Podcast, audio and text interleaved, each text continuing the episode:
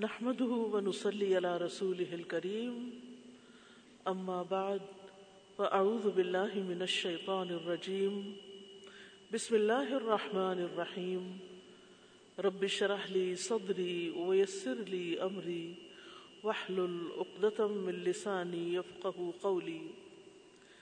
الحمد لله الذي بدأ الحمد وإليه يعود. الحمد لله الذي منه بدأ الحمد وإليه يعود. الحمد لله الذي منه بدأ كل شيء وإليه يعود. لا إله إلا الله خالق كل شيء وهو على كل شيء وكيل. ہر قسم کی حمد اور تعریف اللہ رب العزت کے لیے ہے۔ جس کی طرف سے حمد شروع ہوتی ہے اور جس کی طرف حمد لوٹ کر جاتی ہے، ہر قسم کی حمد اور تعریف اللہ سبحانہ و تعالیٰ کے لیے ہے، جس سے ہر چیز کا آغاز ہوتا ہے اور ہر چیز پلٹ کر اسی کی طرف جاتی ہے۔ اللہ کے سوا کوئی معبود برحق نہیں، وہ ہر چیز کا خالق ہے اور وہ ہر چیز پر کارساز ہے۔ آج کی اس مجلس میں گفتگو کے لیے جو ٹاپک مجھے دیا گیا ہے، وہ ہے رب کی پہچان، اپنے خالق کی پہچان۔ ہم سب یہ بات اچھی طرح جانتے ہیں کہ یہ کائنات خود سے خود نہیں بنی۔ کسی بنانے والے نے بنائی ہے۔ اسی نے ہمیں پیدا کیا۔ تمام انسانوں کو پیدا کیا۔ اسی نے موت اور حیات بنائی۔ الذي خلق الموت والحیات۔ لیکن سوال یہ پیدا ہوتا ہے کہ یہ موت اور زندگی اس نے کیوں بنائی؟ لِيَبْلُوَكُمْ أَيُّكُمْ أَحْسَنُ عَمَلًا۔ تاکہ وہ تمہیں آزما کر دیکھے کہ تم میں اچھے کام کون کرتا ہے۔ تو ہم سب سے کانسٹنٹلی یہ دیکھا جا رہا ہے کہ ہم کرتے کیا ہیں۔ کر کیا رہے ہیں۔ کرنے کے کاموں میں سب سے پہلا کام اپنے خالق کو پہچاننا ہے، اپنے رب کو جاننا ہے۔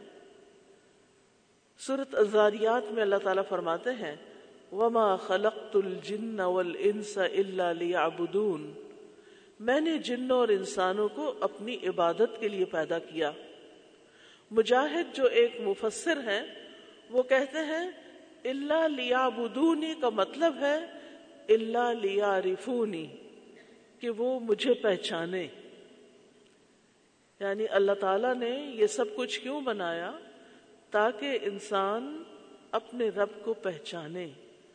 تو اس دنیا میں آنے کے بعد ہم میں سے ہر ایک کی یہ ذمہ داری بنتی ہے کہ وہ اپنے خالق، مالک کو پہچانے اور پھر پہچان کر اسی کی عبادت کرے۔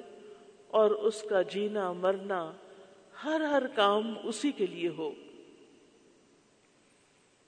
اگر کوئی شخص اس دنیا میں آتا ہے اور پھر صرف کھا پی کر بچے پیدا کر کے، شادی کر کے، بچے پیدا کر کے اور کاروبار کر کے یا جاب کر کے، پیسے کما کے، کچھ پیسے استعمال کر کے اور کچھ بچوں کے لیے چھوڑ کے چلا جاتا ہے اور وہ کبھی یہ نہیں سوچتا کہ وہ کیوں آیا۔ اور وہ کہاں جائے گا؟ اور آگے اس کے ساتھ کیا ہوگا؟ تو وہ خسارے میں ہے۔ چاہے دنیاوی اعتبار سے وہ کتنا ہی کامیاب کیوں نہ ہو۔ افسوس کے ساتھ ہی کہنا پڑتا ہے کہ اس وقت انسانوں کی اکثریت اسی طرح زندگی گزار رہی ہے کہ اس کی سوچ کا بنیادی نقطہ، اس کی سوچ کا مرکز، اس کا ہم و غم صرف یہ ہوتا ہے کہ میں کہاں سے مال کماؤں اور کتنا کماؤں اور ایش و عشرت کے سامان کتنے اپنے لیے فراہم کروں۔ کل کیا ہوگا؟ اس سے اکثریت غافل ہے۔ ہمیں پیدا کس نے کیا؟ کیوں کیا؟ ہمیں اس دنیا میں رہ کر کیا کرنا ہے؟ ضروریات پوری کرنے کے علاوہ۔ تو بہت سے لوگ اس کے بارے میں سوچتے ہی نہیں، اس کی طرف توجہ ہی نہیں کرتے۔ لیکن ایک عقل مند انسان ایسی زندگی نہیں گزارتا۔ ایک باشعور انسان ایسی زندگی نہیں گزارتا۔ وہ یہ جاننا چاہتا ہے کہ وہ یہاں کیوں آیا ہے؟ اس کی زندگی کا مقصد کیا ہے؟ ہماری زندگی کا مقصد یہ ہے کہ ہم اس دنیا میں اپنے بھیجنے والے، پیدا کرنے والے کو پہچانے اور اس کی مرضی کے مطابق اس وقت کو گزارے اور پھر ایک دن واپس اسی سے جا ملے۔ جہاں سے آئے ہیں، اسی کی طرف لوٹ جائیں۔ تو آئیے چند باتیں اپنے خالق کے بارے میں۔ سب سے پہلی بات تو یہ کہ اللہ سبحانہ تعالیٰ نے جو ہمارا خالق ہے، ہمیں حکم دیا ہے کہ ہم اس کے بارے میں علم حاصل کریں۔ سورت محمد میں آتا ہے، فعلم انہ لا الہ الا اللہ بس جان لو کہ بے شک اللہ کے سوا کوئی معبود حقیقی نہیں۔ لیکن اکثریت اس سے لا علم ہے۔ سورت لقمان میں آتا ہے ولا ان سألتہم من خلق السماوات والارض ليقولن اللہ قل الحمد للہ بل اکثرهم لا يعلمون۔ اور اگر آپ ان سے پوچھیں کہ آسمانوں اور زمین کو کس نے پیدا کیا، تو کہیں گے کہ اللہ نے۔ یعنی یہ جانتا ہے کہ کوئی اس کا خالق ہے۔ کہہ دو سب تعریف اللہ کے لیے ہے، لیکن اکثر ان میں سے علم نہیں رکھتے۔ یعنی جب پیدا اللہ نے کیا ہے، خالق وہ ہے، تو تعریف کے قابل بھی وہی ہے، عبادت کے لائق بھی وہی ہے، محبت کے لائق بھی وہی ہے۔ پھر ہم اسے چھوڑ کر کسی اور کی طرف کیوں متوجہ ہوتے ہیں؟ دنیا میں علم بہت سے ہیں، بہت سی سائنسز ہیں۔ اور اب آپ دیکھیں کہ بہت سے علوم کے اندر ترقی ہوتی جا رہی ہے ریسرچ ہو رہی ہے اور نئی نئی چیزیں ہمارے سامنے آ رہی ہیں۔ بہت اچھی بات ہے۔ اللہ سبحانہ تعالیٰ نے آدم علیہ السلام کو علم کی بنا پر فوقیت دی تھی فرشتوں پر اور ہمیں علم حاصل کرنا چاہیے۔ لیکن وہ کون سا علم ہے جو جس کا حاصل کرنا سب سے زیادہ ضروری ہے اور سب سے زیادہ اشرف اور اعلی اور افضل ہے؟ وہ علم اللہ سبحان تعالی کے بارے میں جاننا، اس کے ناموں، اس کی صفات کے بارے میں جاننا۔ یہ علم سب سے افضل علم ہے۔ کیونکہ جب ہم خالق کو پہچان جائیں گے، اس کو جان جائیں گے، اس کی مرضی کو جان جائیں گے اور اس کی مرضی کے مطابق یہ زندگی بسر کریں گے، تو پھر وہ بھی ہم سے ہماری رضا کے بارے میں پوچھے گا۔ وہ بھی ہمیں راضی کر دے گا۔ لہذا ہم میں سے ہر ایک کے لیے ضروری ہے کہ ہم اللہ سبحان تعالی کو جانے پہچانے تاکہ ہم صحیح معنوں میں اس پر ایمان لائیں، اس سے محبت کریں اور اس کے قرب کی طلب کریں، اس کو راضی کریں، اس کی صحیح معنوں میں عبادت کریں۔ کیونکہ اگر ہم جانتے ہی نہیں اس کے بارے میں اور ہم اس کی عبادت کر رہے ہیں، تو یہ عبادت کیسی ہوگی؟ وہ تو صرف ایک مشینی سی عبادت ہوگی۔ لیکن جو اپنے رب کو جانتا ہے کہ وہ کون ہے، وہ تو اس کے سامنے کھڑے ہونے سے بھی ڈرتا ہے۔ وہ تو لرستا ہے۔ وہ تو اس کا کلام پڑھتا ہے تو کانپ اٹھتا ہے۔ اس کی کیفیات بدل جاتی ہیں۔ لیکن ہماری کیوں نہیں بدلتی؟ کیونکہ ہم جانتے نہیں اس کو۔ تو کوئی بھی شخص اللہ تعالی کی معرفت کے بغیر اللہ تعالی سے محبت نہیں کر سکتا۔ لیکن جب بندے کا دل اللہ کی معرفت سے بھر جاتا ہے اور وہ اللہ کے بارے میں علم حاصل کر لیتا ہے، تو اس کے نتیجے میں جو محبت اس سے ہوتی ہے، وہ حقیقی معنوں میں محبت ہے۔ پھر تبھی ایسا انسان وہ حق ادا کرتا ہے ولزین آمنو اشد حبا للہ پھر وہ باقی سب چیزوں کو چھوڑ کر سب سے زیادہ اللہ سے ہی محبت کرتا ہے۔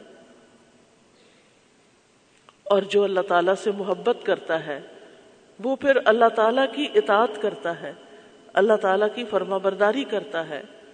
اور جو اللہ تعالیٰ کی اطاعت کرتا ہے، وہ دراصل اللہ تعالیٰ کا اکرام کرتا ہے، اللہ تعالیٰ کی عزت کرتا ہے۔ اور جو، اور اللہ جس کا اکرام کرے، اسے اپنے پڑوس میں جگہ دیتا ہے۔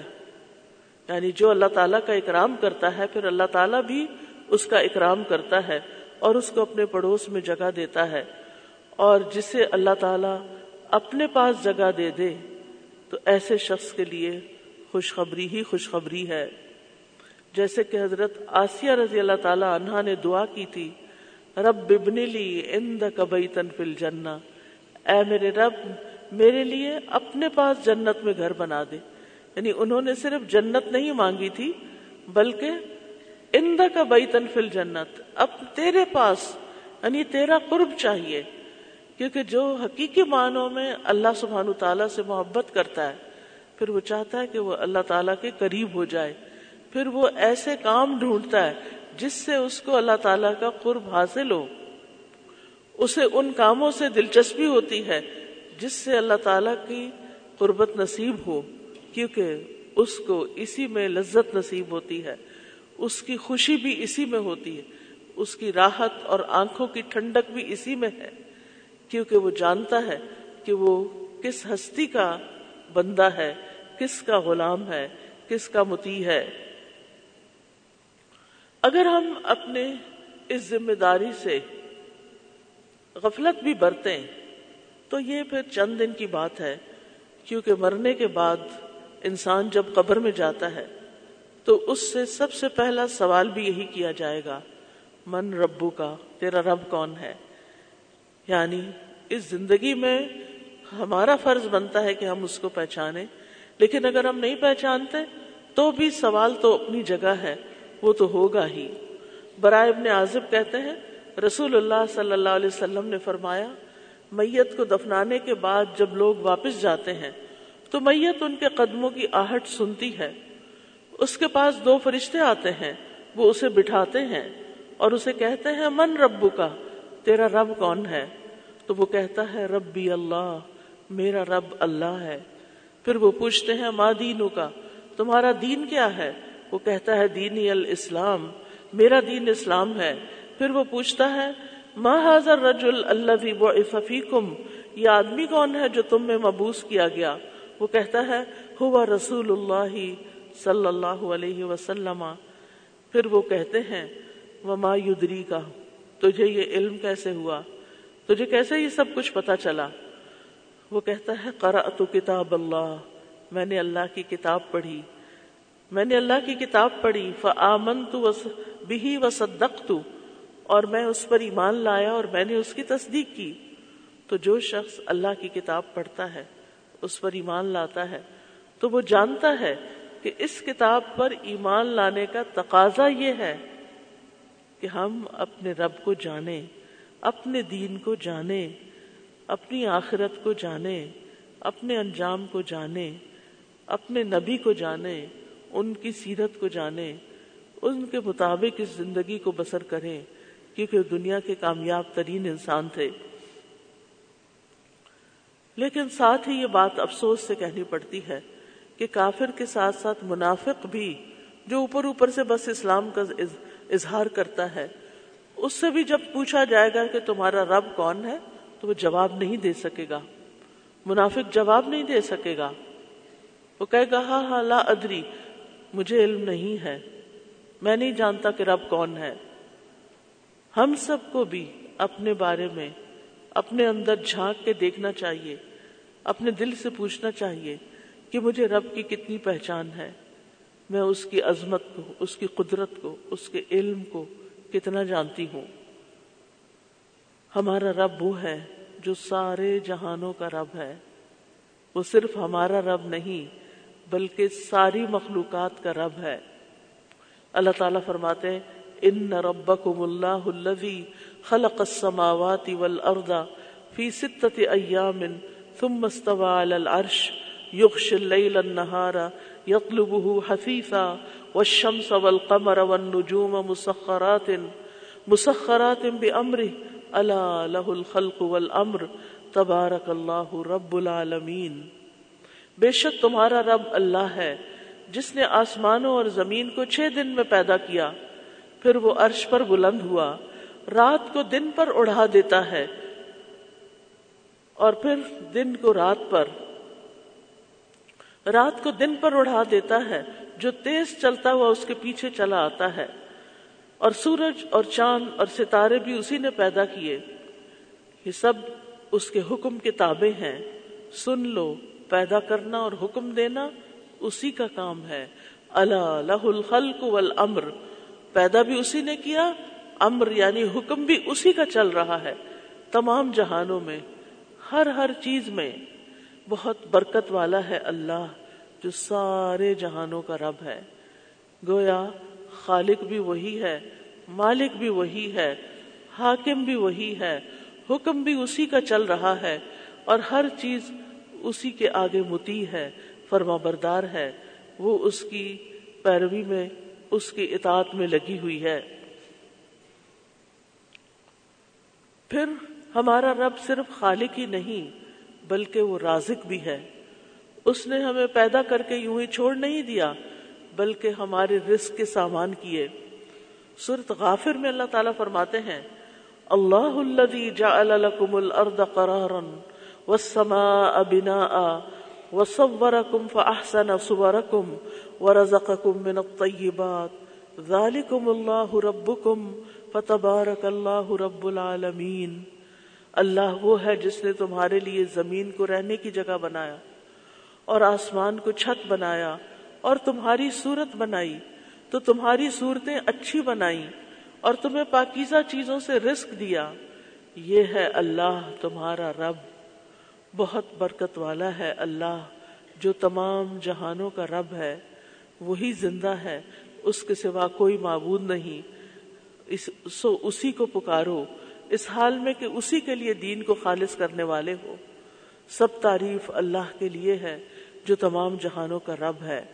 تو گویا، آسمان و زمین کو اس نے بنایا، ہماری صورتیں، ہماری شکلیں بھی اس نے بنائی اور بہت اچھی بنائی اور پھر پاکیزہ چیزوں میں سے رزق دیا، کھانے پینے کو دیا۔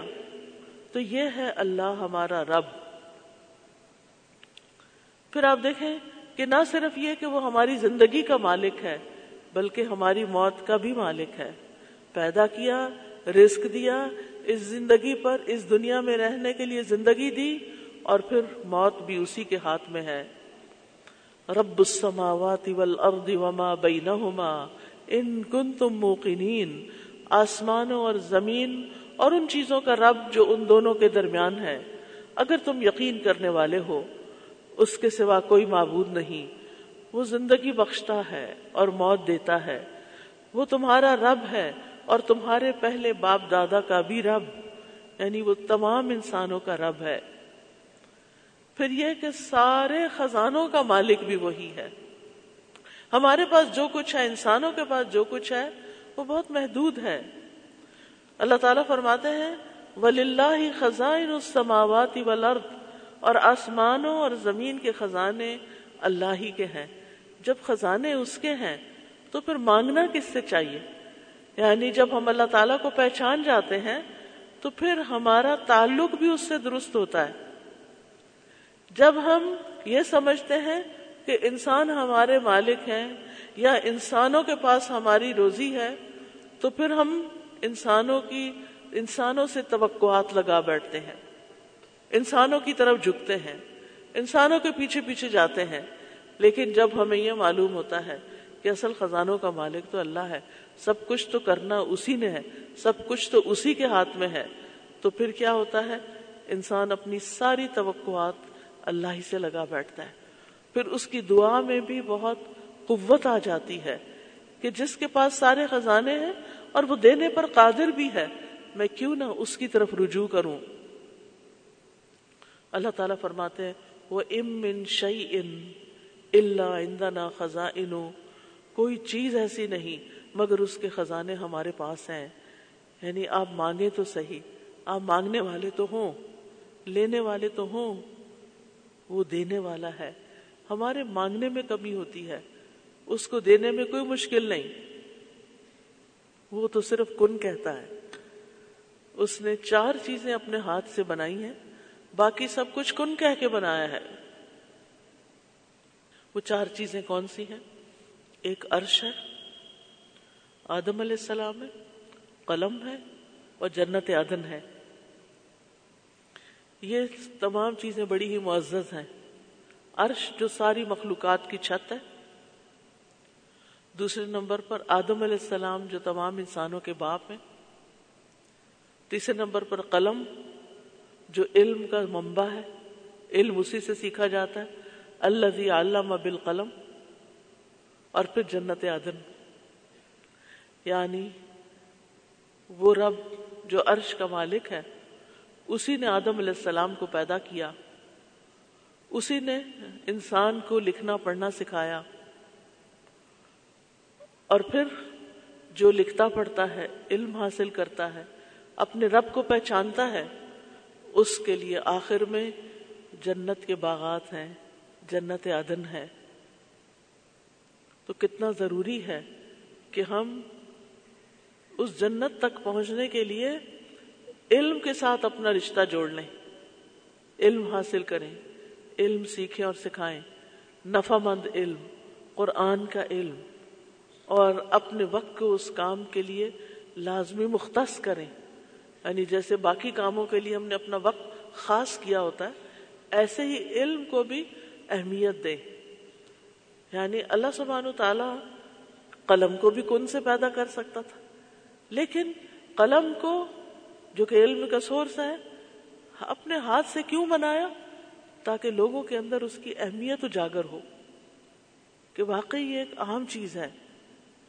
اور قلم کا استعمال بہت اہم ہے۔ تو اس لیے بہت ضروری ہے کہ ہم اپنے رب کی طرف رجوع کریں، اپنے رب کے بارے میں جانیں، اپنے رب کے بارے میں علم حاصل کریں۔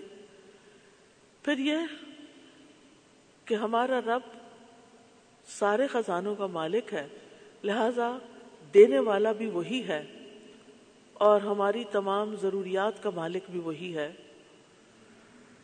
ابراہیم علیہ السلام نے رب کی تعریف جو کی تھی سورت الشعراء میں، انہوں نے کہا کہ جو جن بتوں کو تم پوج رہے ہو، تم اور تمہارے باپ دادا، میرے تو وہ دشمن ہیں اللہ رب العالمین، سوائے رب العالمین کے اللہ خلقنی فہو یہدین۔ وہ جس نے مجھے پیدا کیا، پھر وہی مجھے ہدایت دیتا ہے۔ ولوی ہو یوت امنی و یسقین وہ جو مجھے کھلاتا ہے اور پلاتا ہے وہ اذا مرت تو فہو یشفین اور جب میں بیمار ہوتا ہوں تو وہی مجھے شفا دیتا ہے۔ ولوی یمیتنی ثم یحیین وہی مجھے موت دیتا ہے اور پھر وہی مجھے دوبارہ اٹھائے گا۔ ولوی اتما یغفر علی خطی اتی یوم الدین وہ جس سے میں امید رکھتا ہوں۔ وہ جس سے میں امید رکھتا ہوں۔ کہ وہ جزا کے دن میری خطائیں معاف کر دے گا، بخش دے گا۔ یہ ہے ابراہیم علیہ السلام کا تعلق اپنے رب کے ساتھ۔ انہوں نے پہچان لیا تھا کہ رب کون ہے۔ آج ہم سے کوئی پوچھے، ہمارے بچوں سے کوئی پوچھے کہ تمہارا رب کون ہے؟ تو کیا وہ اتنے جامع الفاظ میں یہ تعریف رب کی بتا سکتے ہیں؟ کیا ہم سب جانتے ہیں؟ کیا سب ہم اس کو مانتے ہیں؟ کیا ہم اس کو سامنے رکھ کر اپنی زندگی بسر کرتے انہوں نے کہا تھا اللہ خلقنی فهو يهديني کہ اس نے مجھے پیدا کیا، وہی مجھے ہدایت دیتا ہے۔ لہذا جب ہدایت وہ دیتا ہے، تو پھر ہمیں ہدایت بھی اسی سے مانگنی چاہیے۔ ہدایت بھی اسی سے مانگنی چاہیے۔ ہر معاملے میں، صرف دین کے معاملے میں نہیں، دنیا کے معاملے میں بھی ہدایت اسی سے ولدی ہوا یوت امنی و یسقینی، وہ مجھے کھلاتا اور پلاتا ہے۔ لہذا کھانا اور رزق کس سے مانگنا چاہیے؟ اسی سے مانگنا چاہیے، کیونکہ اصل سورس وہی ہے۔ بیمار ہو جائیں تو شفا کی دعا کس سے کرنی چاہیے؟ اللہ ہی سے۔ یعنی سب سے پہلے اللہ ہی کی طرف دھیان جائے۔ روزمرہ میں ہم اپنے آپ کا جائزہ لے کر دیکھیں۔ کیا ہم ایسے کرتے ہیں کہ جب ہمیں بھوک لگتی ہے تو ہم دل ہی دل میں اللہ سے باتیں کریں کہ یا اللہ، تو مجھے کھلا اور پلا۔ بیمار ہو جائیں تو ہم دعا کریں، یا اللہ، تو مجھے شفا دے دے۔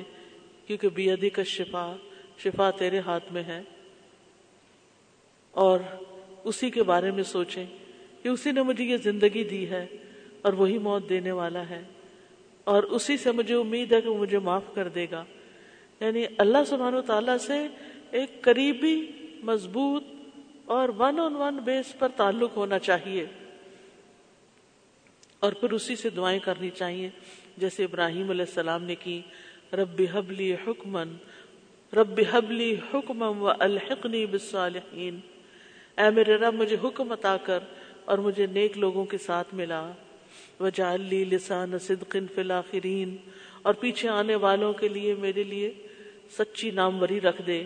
وجعلنی من ورثت جنت النعیم، اور مجھے نعمتوں بھری جنت کے وارثوں میں سے بنا دے۔ یعنی میرا الٹیمیٹ گول یہ ہے کہ میں جنت تک پہنچوں۔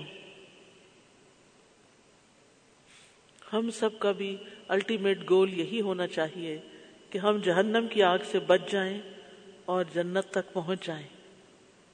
یہ ہم سب کی سب سے بڑی کامیابی ہے۔ ومن زحزح عن النار وادخل الجنت فقد فاز۔ جو آگ سے بچا لیا گیا، جنت میں داخل کر دیا گیا، وہی دراصل کامیاب ہوا۔ یہ ہے کامیابی۔ کامیابی کسی بڑی ڈگری کے حاصل کر لینے کا نام نہیں۔ ہاں وہ بھی کامیابی ہے، مگر وقتی طور پر ہے۔ کامیابی خوبصورت لڑکی سے شادی ہو جانے کا نام نہیں۔ کامیابی کسی بہت بڑے بزنس کا اونر ہونے کا نام نہیں، کامیابی اس کی کامیابی ہے جس کی آخرت میں بخشش ہو جائے۔ کامیابی اس کی کامیابی ہے جو جنت الفردوس کا وارث بن جائے، جس میں وہ ہر روز اپنے رب کا دیدار کرے۔ جنت ان لوگوں کے لیے ہے نا جو رب سے محبت کرتے ہیں۔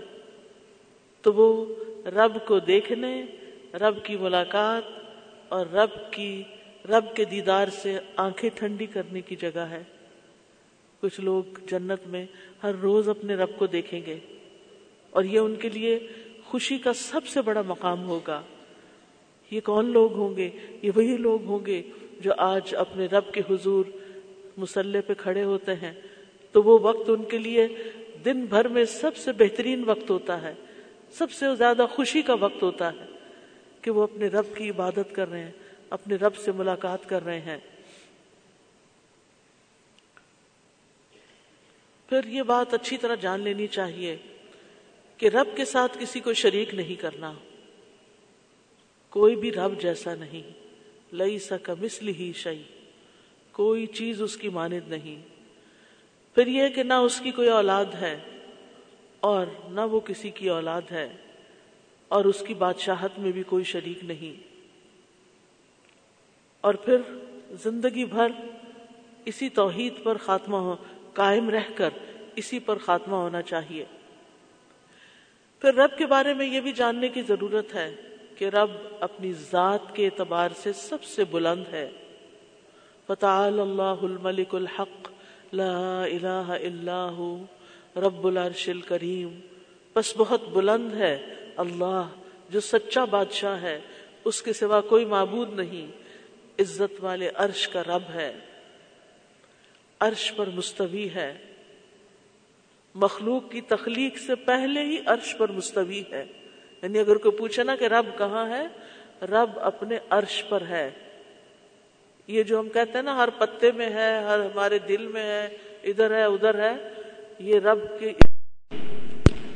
یہ رب کی عزت اور اکرام نہیں۔ رب کی عزت اور اکرام کس چیز میں ہے؟ کہ رب اپنے عرش پر ہے۔ اور عرش عرش کی عظمت کا آپ کو معلوم ہوگا۔ ابو ذر رضی اللہ عنہ سے روایت ہے کہ نبی صلی اللہ علیہ وسلم نے فرمایا، اے ابو ذر، کرسی کے مقابلے میں سات آسمان ایسے ہیں جیسے بیابان زمین میں کوئی چھلا چھوٹی سی مندری پڑی ہوئی ہو۔ پھر کرسی کے مقابلے میں عرش کا حجم ایسے ہے جیسے اس چھلے کے مقابلے میں بیابان کا وجود ہے۔ یعنی اتنا بڑا ہے عرش۔ ابن عباس کہتے ہیں کہ کرسی پاؤں کی جگہ ہے اور عرش کی اصل مقدار کوئی نہیں جانتا کہ وہ کتنا بڑا ہے۔ ہاں اللہ سبحان تعالیٰ عرش پر تو ہے، لیکن اس کے باوجود وہ ہمارے بہت قریب بھی ہے، شہرک سے قریب ہے۔ وہ اقرب الیہ من حبل الورید، اور ہم اس کے گلے کی رگ سے بھی زیادہ اس کے قریب ہیں۔ ہمیں اس کا قرب محسوس ہوتا ہے۔ جب ہم اسے پکارتے ہیں، تو وہ ہماری پکار سنتا ہے۔ وہ ہمارے بارے میں ہر چیز جانتا ہے۔ صرف ہمارے ظاہری کو نہیں، ہمارے باطن کو، ہمارے اندر کو، ہمارے دل کے اندر سے اٹھنے والے خیالات کو۔ ہمارے اعمال میں سے کچھ بھی اس سے مخفی نہیں۔ وہ عرش پر ہونے کے باوجود بندوں کی دعائیں سنتا ہے۔ یعنی عرش کتنا دور ہے، لیکن وہ اپنے علم کے اعتبار سے ہمارے قریب ہے۔ پھر یہ کہ وہ بہت بابرکت ذات ہے۔ اور اتنی بابرکت ہے کہ اگر اس کا نام لے کر اس کی پناہ لی جائے تو کوئی چیز ہمیں نقصان نہیں دے سکتی۔ جیسے ہم صبح شام دعا پڑھتے ہیں، بسم اللہ الذي لا يضر مع اسمه شيء في الارض ولا في السماء وهو السميع العليم اللہ کے نام سے وہ ذات کہ اس کے نام سے کوئی چیز زمین میں ہو یا آسمان میں نقصان نہیں دے سکتی۔ اور وہ خوب سنتا اور خوب جانتا ہے۔ گویا اللہ کا نام لینے سے انسان کو حفاظت ملتی ہے۔ اللہ کا نام لینے سے انسان کو حفاظت ملتی ہے۔ رسول اللہ صلی اللہ علیہ وسلم نے فرمایا، جب تم رات کو کتے کے بھونکنے یا گدھے کے ہنگنے کی آواز سنو، تو اللہ کی پناہ طلب کرو، کیونکہ جو کچھ وہ دیکھتے ہیں تم نہیں دیکھتے۔ جب لوگ سو جاتے ہیں تو باہر نہ نکلا کرو، کیونکہ اللہ عز و جلہ رات کے وقت اپنی مخلوق میں سے جس کو چاہتا ہے پھیلا دیتا ہے۔ یعنی شر بھی ہوتا ہے۔ اور اللہ کا نام لے کر دروازے بند کیا کرو، کیونکہ شیطان وہ دروازہ نہیں کھول سکتا جسے اللہ کا نام لے کر بند کیا گیا ہو۔ اور مشکوں کو تسمے سے باندھ دو، مٹکوں کو ڈھانپ دو اور برتنوں کو اوندھا کر دو۔ یعنی رات کو سوتے وقت برتن الٹے کر دینے چاہیے یا پھر ان کو ڈھک دینا چاہیے۔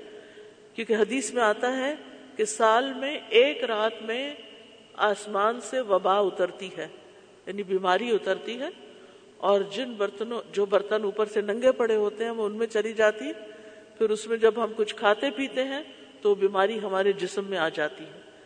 اس لیے یہ چیز ہم میں سے ہر خاتون کو معلوم ہونی چاہیے۔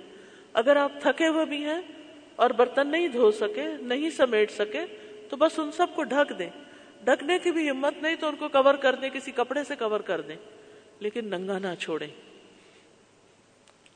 پھر یہ کہ اللہ سبحانہ تعالی ہر چیز پر پوری طرح قادر ہے۔ کیا مطلب ہے اس کا؟ کہ وہ ہر چیز پر پورا کنٹرول رکھتا ہے۔ کوئی چیز اس کو نہیں ہرا سکتی اور وہ سب کو آجز کر سکتا ہے۔ وہ دوبارہ زندہ کرنے پر بھی قادر ہے۔ یعنی جب انسان فوت ہو جائے گا تو پھر دوبارہ اس کو جی اٹھائے گا اور اس کا حساب کتاب لے گا۔ اور پھر وہ بندوں سے کہیں زیادہ قدرت رکھنے والا ہے۔ وہ چیزوں کو زندہ کرنے اور فنا کرنے پر قادر ہے۔ معاف کرنے پر قادر ہے، سزا دینے پر بھی قادر ہے۔ رزق کے گھٹانے اور بڑھانے پر بھی قادر ہے۔ تکلیف دور کرنے پر بھی قادر ہے۔ وہ ایم سسک اللہ بدر فلا کاشف له اللہ وَإِن يَمْسَسْكَ بِخَيْرٍ فَهُوَ عَلَى كُلِّ شَيْءٍ قَدِيرٍ۔ اور اگر اللہ تجھے کوئی تکلیف پہنچائے، تو اس کے سوا اسے کوئی دور کرنے والا نہیں۔ اور اگر وہ تجھے کوئی بھلائی پہنچا دے، تو وہ ہر چیز پر پوری طرح قادر ہے۔ پھر اسی طرح وہ ظالموں اور سرکشوں کو بھی پکڑنے پر قادر ہے۔ پھر اسی طرح یہ جاننے کی بھی ضرورت ہے کہ اللہ سبحانہ تعالیٰ کا علم بہت وسیع ہے۔ وسع کرسی السماوات والارض، کوئی چیز آسمانوں اور زمین میں اس کے علم سے باہر نہیں ہے۔ وہ ہر چیز کے بارے میں مکمل علم رکھنے والا ہے۔ وہ ان اللہ قد احاط بكل شيء علما۔ آسمان اور زمین کے اندر ایک ایک ذرے سے واقف ہے۔ آپ دیکھیں کہ کتنے ستارے ہیں، کتنے سیارے ہیں، کتنے انسان ہیں۔ کتنی مخلوقات ہیں، کتنے ان کے رنگ ہیں اور کتنے ان کے نام ہیں۔ ان میں سے ایک ایک سے پوری طرح واقف ہے کہ وہ کہاں پیدا ہوا اور کہاں فوت ہوگا اور کہاں کہاں جائے گا اور کیا کیا سوچتا ہے، کیا اس نے اچھا کیا کیا اس نے برا کیا۔ اس کا علم ہر چیز کو گھیرے ہوئے ہے۔ فرمایا سورت الحج میں، الم تعلم ان اللہ يعلم ما في السماء والارض؟ ان ذلك في کتاب ان ذلك على الله يسير۔ کیا تو نے جانا نہیں کہ بے شک اللہ جانتا ہے جو کچھ آسمان اور زمین میں ہے؟ بے شک یہ کتاب میں درج ہے، بے شک یہ اللہ پر بہت آسان ہے۔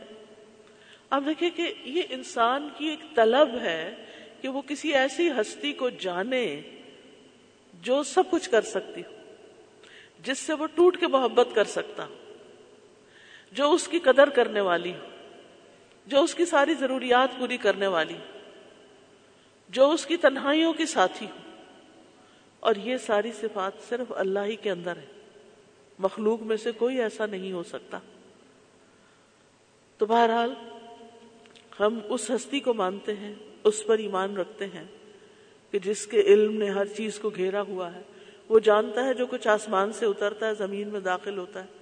اور وہ جانتا ہے جو کچھ زمین سے نکلتا ہے اور جو آسمان کی طرف چڑھتا ہے۔ کوئی پتا نہیں گرتا، مگر وہ جانتا ہے کہ وہ کہاں گرا۔ خزاں آتی ہے، پتے گرنے لگتے ہیں۔ آپ کے گھر میں بھی اگر کوئی درخت ہو تو ہر روز کچھ نہ کچھ پتے جڑ جاتے ہیں۔ اور پت جڑ میں تو بہت ہی جڑ جاتے ہیں۔ وہ ان میں سے ایک ایک پتے کے بارے میں جانتا ہے کہ وہ کب جھڑا، کب گرا، کہاں گرا۔ وہ جانتا ہے سمندر میں کیا ہے؟ ہم نہیں جانتے۔ وہ جانتا ہے خشکی پر کیا ہے؟ وہ جانتا ہے اس پلانٹ پہ کیا ہے؟ وہ جانتا ہے باقی ستاروں اور سیاروں پہ کیا ہے؟ ابھی تک تو انسان اسی سیارے کے اندر گھوم رہا ہے۔ باقی سیاروں تک اگر پہنچے بھی تو زیادہ سے زیادہ کتنے سیاروں تک پہنچ جائے گا؟ اور باقی سب کو کس نے جانا؟ کس نے دیکھا؟ اللہ سبحان تعالی نے پھر ظاہری اور پوشیدہ باتوں کو جاننے والا ہے، آنکھوں کی خیانت کو جاننے والا ہے۔ یعنی جب ہماری نگاہیں کوئی حرام چیز دیکھتی ہیں تو ہمیں دیکھ رہا ہوتا ہے۔ سرگوشیوں کو جانتا ہے۔ چپکے چپکے ہم کسی سے بات کرتے ہیں، بعض اوقات ہمارے پاس بیٹھے بندے کو نہیں پتا چلتا، لیکن اللہ کو پتا ہوتا ہے۔ وسیع رحمت والا ہے۔ وہ رحمتی وسعت کل شعی اللہ کی سو رحمتیں ہیں۔ جن میں سے صرف ایک اس نے دنیا میں اتاری ہے اور باقی سب آخرت کے لیے ہے وہ ارحم الراحمین ہے۔ ماؤں سے بھی کئی گنا زیادہ رحم کرنے والا ہے۔ اور جو نیک کام کرنے والے ہوں، محسنین ہوں، ان کے لیے اللہ کی رحمت بہت وسیع ہے۔ اتنا رحیم ہے، حدیث میں آتا ہے۔ رسول اللہ صلی اللہ علیہ وسلم نے فرمایا تمہارا رب تبارک و تعالی بڑا رحیم ہے۔ اگر کوئی شخص کسی ایک نیکی کا ارادہ کرتا ہے یعنی کوئی ایک نیکی کا کام کرنا چاہتا ہے اور پھر کر نہیں پاتا، کوئی رکاوٹ آ جاتی ہے، کوئی مجبوری آ جاتی ہے، تو اس کے لیے ایک نیکی کا ثواب لکھ دیا جاتا ہے۔ اگر وہ اسے کر گزرتا ہے، تو دس نیکیوں کا ثواب لکھ دیا جاتا ہے، سات سو تک، بلکہ اس سے بھی زیادہ۔ اور اگر کوئی شخص گناہ کا ارادہ کرتا ہے اور پھر اس کو نہیں کرتا تو بھی اس کے لیے ایک نیکی لکھ دی جاتی۔ اور اگر وہ کر لیتا ہے تو گناہ کا صرف ایک بدلہ لکھا جاتا ہے، دس گنا نہیں۔ پھر یہ کہ اس کی رحمت اس کے غضب پر غالب ہے۔ اس نے اپنے اوپر رحمت لکھ رکھی ہے۔ نبی صلی اللہ علیہ وسلم نے فرمایا تمہارے رب نے مخلوق کو پیدا کرنے سے پہلے اپنے متعلق اپنے ہاتھ سے لکھا کہ میری رحمت میرے غضب پر سبقت لے گئی۔ لیکن ہم عام طور پر اللہ سبحانہ تعالیٰ کو خود بھی جس طرح امیجن کرتے ہیں یا پورٹری کرتے ہیں بچوں کے سامنے، اس میں اس کے غضب کو زیادہ نمایاں کرتے ہیں۔ حالانکہ اس کی رحمت اس کے غضب سے زیادہ ہے۔ وہ گناہوں سے درگزر کرتا ہے۔ ہم دن رات غلطیاں کرتے ہیں۔ اس کے باوجود ہمیں رزق دیتا ہے، ہمارے گناہوں کو بخش دیتا ہے۔ وہ ان رب کا لزو مغفرت پھر اللہ تعالیٰ اپنے بندوں سے محبت کرتا ہے۔ وہ الغفور الودود، ذو العرش المجید، فعال لما یرید وہی ہے جو بے حد بخشنے والا، نہایت محبت کرنے والا ہے۔ عرش کا مالک ہے، بڑی شان والا ہے۔ اور اللہ تعالیٰ جس بندے سے محبت کرتا ہے، اسے سارے آسمان و زمین والوں کا محبوب بنا دیتا ہے۔ اسی طرح محبت کے علاوہ اللہ تعالیٰ ناراض بھی ہوتے ہیں۔ لہذا ہمیں اس کی ناراضگی سے بچنے کی کوشش کرنی چاہیے۔ اس کو ناراض کرنے والے کاموں سے احتراز یعنی بچنا چاہیے۔ اور وہ کیا ہے کسی پہ ظلم کرنا۔ مال ضائع کرنا، اسراف کرنا، پھر اسی طرح سخت جھگڑالو ہونا، شرک کرنا، بندوں کو دھوکہ دینا یعنی جتنے بھی گناہوں والے کام ہیں، وہ سارے کے سارے اللہ تعالیٰ کو ناراض کرنے والے کام ہیں۔ لہذا اللہ تعالیٰ کو راضی کرنے کے لیے صرف نیکیاں کرنا کافی نہیں، بلکہ گناہوں سے بچنا بھی ضروری ہے۔ یہ بات یاد رکھیے۔ یعنی صرف نیک کام کرنا کافی نہیں، بلکہ گناہوں سے بچنا بھی ضروری ہے۔ اب کرنے کے کیا کام ہیں؟ آخر میں ان کو سم اپ کروں گی کہ رب کو پہچاننے کے بعد ہمیں کرنا کیا ہے۔ سب سے پہلی چیز یہ کہ اپنے رب کی عبادت شوق سے کرنی ہے، محبت سے کرنی ہے، اس کی عظمت کو دل میں رکھتے ہوئے کرنی ہے۔ بیزاری سے نہیں، سستی سے نہیں، شوق سے۔ اور پھر اس کی عبادت میں کسی کو شریک نہیں کرنا۔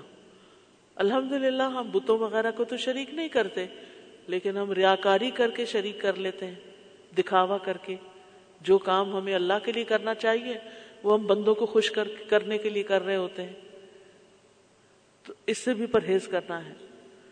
قرآن مجید میں صورت کہف میں اللہ تعالیٰ فرماتے ہیں، فمن کا نیرجو لقا اور ابی فلیامل عمل صالحا ولا یشرک بے عبادت ربی احدا جو شخص اپنے رب کی ملاقات کی امید رکھتا ہو، تو لازم ہے کہ وہ نیک عمل کرے اور اپنے رب کی عبادت میں کسی کو شریک نہ کرے۔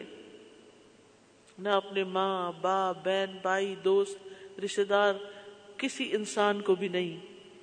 وہ عبادت خالصتاً اس کی رضا کے لیے ہو۔ پھر یہ کہ اس کی عبادت پر جم جائیں، استقامت اختیار کریں۔ یہ نہیں کہ کچھ دن نماز پڑھ لی، کچھ دن قرآن پڑھ لیا، کچھ دن اچھے کام کر لیے، پھر سب کچھ بلا دیا۔ نہیں، اپنی زندگی کے کچھ اصول بنائیں اور ان پر جم جائیں۔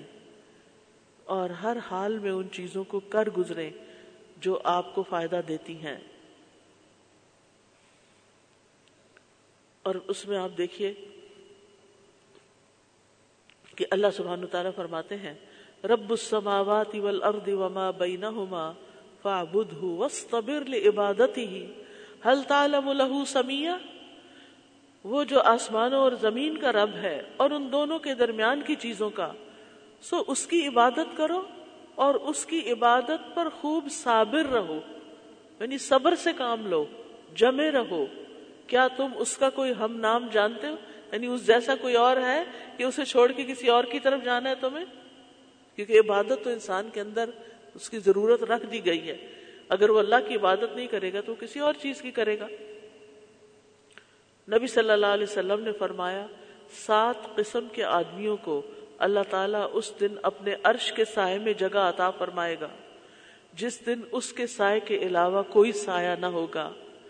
ان میں سے ایک وہ نوجوان جو اپنے رب کی عبادت میں پرورش پاتا رہا یعنی اس کی جوانی رب کی عبادت میں گزری۔ ہمیں اس کی عبادت کے لیے وقت نکالنا چاہیے۔ ماقل بن یسار کہتے ہیں کہ نبی صلی اللہ علیہ وسلم نے فرمایا، تمہارا رب فرماتا ہے، اے ابن آدم، میری عبادت کے لیے فارغ ہو جا، تو میں تیرے دل کو غنا سے اور تیرے ہاتھ کو رزق سے بھر دوں گا۔ اے ابن آدم، مجھ سے دور نہ ہو، ورنہ میں تیرے دل کو فقر سے اور تیرے ہاتھ کو شغل سے بھر دوں گا یعنی مصروفیت سے بھر دوں گا۔ تو گویا، جو شخص اللہ کی عبادت کے لیے وقت نہیں نکالتا، اس کا وقت بھی گزر جاتا ہے۔ اور جو وقت نکالتا ہے، اس کا بھی گزر جاتا ہے۔ آخر میں کیا بچا؟ آپ دیکھیں، جتنی آپ کی گزشتہ زندگی گزری ہے اس میں آپ نے جو کچھ کھایا، پیا، سیر کی، گھر کے کام کاج کیے، دنیا کے بہت سی چیزیں کی، بازاروں میں گھومے پھرے، وہ کہاں ہے آج؟ وہ سب کچھ کہاں ہے؟ وہ سب ختم ہو گیا، سب چلا گیا، وہ وقت گزر گیا، باقی کیا رہا؟ باقی تو آپ کے اعمال رہے، جو اعمال نامے میں لکھ دیے گئے۔ والباقیات الصالحات خیر عند ربک ثوابا وخیر عملا.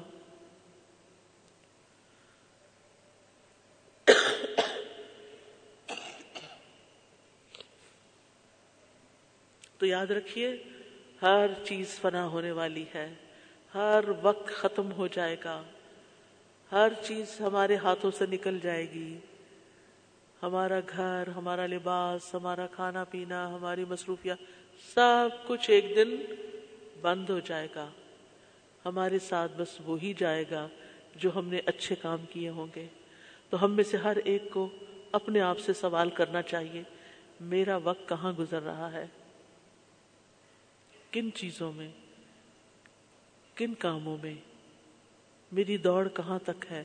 میری مصروفیات کیا ہے میرا ہم و غم کیا ہے؟ میری فکر کیا ہے؟ میں کس چیز کے بارے میں سب سے زیادہ سوچتی ہوں؟ کیا واقعی اللہ کی ملاقات کے بارے میں اور اس کی تیاری کے بارے میں اور اپنے ساتھ کچھ لے جانے کے لیے کچھ نیکیاں کرنے کے بارے میں؟ انسان کی زندگی کی کا ہر کام نیکی بن سکتا ہے، اگر نیت صحیح ہو اور طریقہ صحیح ہو۔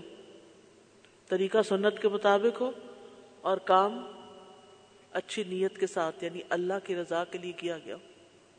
لیکن افسوس یہ کہ بہت دفعہ ہم خیر کے کام بھی کر رہے ہوتے ہیں، یا تو نیت کوئی ہوتی نہیں، یا پھر ہوتی ہے تو لوگوں کو دکھاوا ہوتا ہے، ہم دیٹس اٹ تو وہ پھر امال نامے میں نہیں ہوگے امال نامے میں تو صالحات جائیں گے، نیکیاں جائیں گی۔ ان نیکیوں میں سے ایک چیز اور کیا کرنے کے کاموں میں آپ ایڈ کر سکتے ہیں؟ کثرت سے اللہ کا ذکر کریں۔ اٹھتے، بیٹھتے، چلتے پھرتے، آپ کھانا پکا رہے ہیں، آپ لانڈری کر رہے ہیں، آپ کپڑے سمیٹ رہے ہیں، آپ کچھ بھی کر رہے ہیں۔ چھوٹے چھوٹے چنکس، چھوٹے چھوٹے وقفے۔ سبحان اللہ الحمد للہ اللہ اکبر، لا الہ الا اللہ استغفر اللہ اللہ صلی وسلم علی نبینا محمد۔ اللہم اغفر لی۔ لا حول ولا قوة الا باللہ یا حی یا قیوم برحمتک استغیر یا ذل جلال والاکرام یعنی کچھ نہ کچھ کچھ نہ کچھ۔ اور اگر آپ کو قرآن کا کچھ حصہ حفظ ہے، تو اس کی دہرائی شروع کر دیا کریں۔ اس کو پڑھتے جائیں۔ دنیا کے کام بھی ہوتے جائیں گے، اور آخرت کے لیے اللہ کی یاد، اللہ کا ذکر، اللہ کی کتاب کا پڑھنا، تسبیحات کرنا، یہ محفوظ بھی ہوتا چلا جائے گا۔ پھر یہ کرنے کے کاموں میں اپنی محبتوں کا جائزہ لیں۔ سب سے بڑھ کر اللہ سے محبت کریں۔ رسول اللہ صلی اللہ علیہ وسلم نے فرمایا، تم میں سے کوئی اس وقت تک مومن نہیں ہو سکتا جب تک اسے اللہ اور اس کے رسول دوسروں سے سب سے زیادہ محبوب نہ ہو جائیں۔ یعنی اللہ اور اس کے رسول ہر چیز کی محبت پر زیادہ محبت آ جائے ان کی۔ یعنی ان کی محبت، اللہ اور رسول کی محبت ہر چیز پر غالب آ جائے۔ بعض اوقات ہم اللہ سے محبت تو کرتے ہیں کہ ہمارا خالق، رازق، مالک ہے، لیکن ہم رسول اللہ صلی اللہ علیہ وسلم سے اس طرح محبت نہیں کرتے۔ عقیدت بہت ہے لوگوں کو، اور اس عقیدت میں وہ کچھ دن منا لیتے ہیں اور کچھ کھانے پکا کے کھلا دیتے ہیں۔ لیکن آپ کا اتباع، آپ کی اطاعت، آپ کے ساتھ صحیح معنوں میں تعلق وہ نہیں ہوتا۔ آپ جو دین لائے اس سے دور ہوتے ہیں۔ پھر آپ دیکھیے، اللہ ہی سے ڈرتے ڈرتے، ڈرنے والے ہوں ہم۔ یعنی جہاں اللہ کی محبت ہو، وہاں اللہ کا ڈر بھی ہو۔ پھر رب کے فرما بردار بنے۔ ہر چیز میں یہ دیکھیں کہ اس میں میرے رب کا حکم کیا ہے۔ اپنے آپ کو اللہ کے حوالے کریں، رب کی دعوت قبول کریں، اس کی طرف بڑھیں، رب کے نازل کردہ احکامات کے پیچھے چلیں۔ ہر کام رب العالمین کی خاطر کریں۔ اور پھر قرآن پڑھ کر رب والے بن جائیں۔ ولا کن کن ربانی بما کن تم تو المون الکتاب و بما کن تم تدرسون۔ اور لیکن رب والے بنو، اس لیے کہ تم کتاب یعنی قرآن سکھایا کرتے تھے اور اس لیے کہ تم پڑھا کرتے تھے۔ پھر ہر کام میں رب کی رضا کے متلاشی بن جائیں، اس کو ناراض نہ کریں، اس کی نافرمانی نہ کریں۔ رب کی رضا کے الفاظ بولیں، منہ سے بات نکالیں تو رب کی رضا کی، رب کی نافرمانی کی نہیں۔ اور پھر اللہ نے جو نبی صلی اللہ علیہ وسلم کے ذریعے ہمارے پاس شریعت بھیجی ہے، اس شریعت پر راضی رہیں، اس کو اپنے لیے بوجھ نہ سمجھے اس نے جو حرام کیا ہے، اس کو حرام سمجھیں۔ اس نے جو حلال کیا، اس کو حلال سمجھیں۔ اس کے احسانات کو مانے اس کے احسانات کو جٹلائے نہیں۔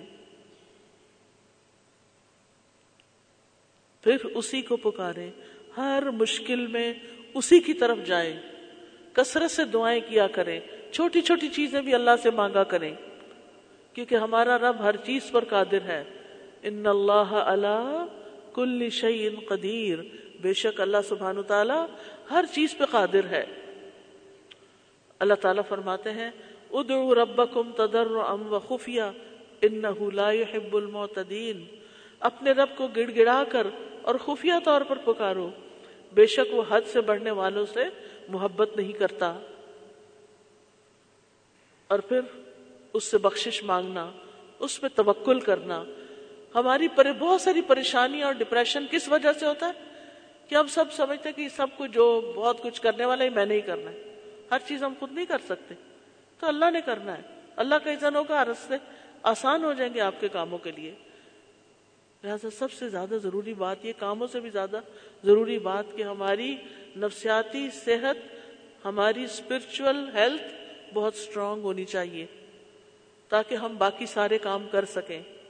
جب انسان بیمار ہوتا ہے نا، تو کمزوری غالب آ جاتی ہے۔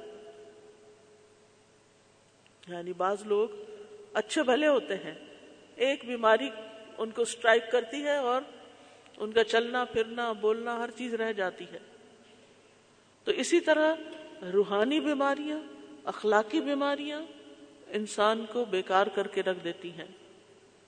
تو بہت ضروری ہے کہ ہم اپنے کاموں میں اللہ سبحانہ تعالی کی مدد حاصل کرے اس پہ توکل کرے وہ میں توکل اللہ فہو حسب توکل کیا ہے؟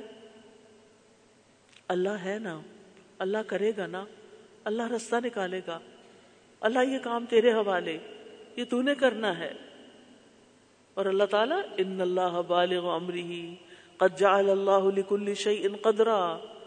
اور اللہ تو اپنا کام پورا کر کے رہتا ہے، لیکن اللہ نے ہر چیز کا ایک اندازہ مقرر کر رکھا ہے۔ ہر چیز کا ایک وقت ہے۔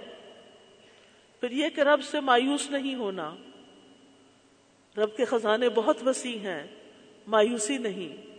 رب سے ہی ساری امیدیں وابستہ کر لینی ہے رب سے ملاقات کو بھولنا نہیں۔ اور ساری دعائیں رب ہی سے کرنی ہے تو آئیے ہم دعا کر لیتے ہیں۔ اپنے رب کو پہچان کر، جان کر، اس کی طرف توجہ کر کے۔ سبحان اللہ والحمد للہ ولا الہ الا اللہ واللہ اکبر ولا حول ولا قوة الا باللہ۔ لا حول ولا قوة الا باللہ العلی العظیم۔ ربنا آتنا فی الدنیا حسنة وفي الآخرة حسنة وقنا عذاب النار. ربنا إننا آمنا فاغفر لنا ذنوبنا وقنا عذاب النار. اے ہمارے رب، بے شک ہم ایمان لائے ہیں، لہذا ہمارے گناہ بخش دے اور ہمیں آگ کے عذاب سے بچا لے. ربنا ظلمنا انفسنا و علم تغفر لنا و ترہمنا لنکونن من الخاسرین۔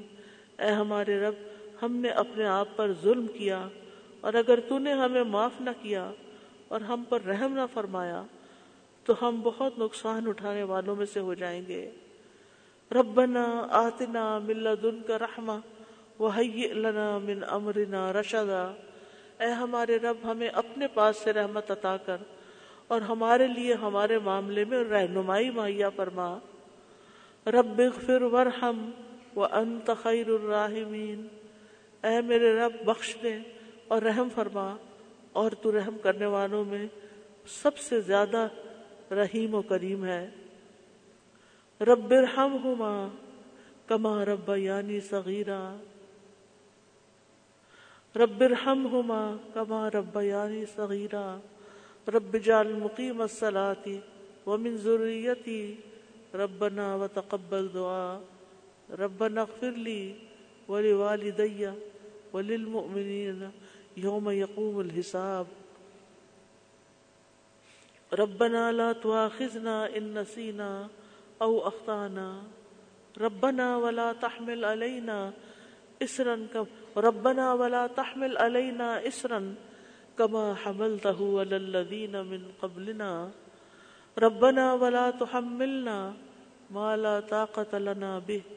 واعف عنا واغفر لنا وارحمنا. انت مولانا فانصرنا على القوم الكافرين یا رب العالمین یا ارحم الراحمین تو ہم سب کو معاف فرما دے، ہمارے دلوں میں اپنی عظمت کا احساس پیدا کر دے ہمیں اپنی بڑائی پر یقین دے دے۔ یا اللہ ہمارے بچوں اور نسلوں کی حفاظت فرما۔ یا اللہ انہیں شیطان کے وسوسوں اور شیطان کی چالوں سے محفوظ رکھ۔ یا اللہ ہمارے والدین پر اپنی رحمت نازل فرما۔ اللہ جو بہنیں آئی ہیں، ان کے دلوں میں جو دعائیں ہیں، نیک تمنائیں ہیں، اللہ تعالیٰ ان کو پورا فرما۔ یا اللہ، یا رب العالمین، یا ارحم الراحمین۔ تو ہم سب کو آگ سے پناہ دینا اور قبر کے عذاب سے پناہ دینا، جنت الفردوس میں داخل فرمانا اور اپنے نیک اور صالح بندوں کے ساتھ اٹھانا۔ یا رب العالمین، جنہوں نے اس مجلس کا اہتمام کیا ہے، اللہ انہیں اس کی بہترین جزائے خیر عطا فرما۔ یا رب العالمین، جو بہنیں اپنے گھروں سے کام کاج چھوڑ کے آئی ہیں، اللہ ان کی دعائیں سن لے۔ ہم سب کی آج بخشش فرما دے۔ ہم سب سے راضی ہو جا۔ اور ہم سب کو زندگی بھر نیک کام کرتے کرتے رہنے کی توفیق عطا فرما۔ ربنا تقبل منا انك انت السميع العليم وتب علينا انك انت التواب الرحيم وصلى الله تعالى على خير خلقه محمد وعلى آله وأصحابه أجمعين برحمتك يا ارحم الراحمين برحمتك يا ارحم الراحمين سبحانك اللهم وبحمدك اشهد ان لا اله الا انت استغفرك واتوب اليك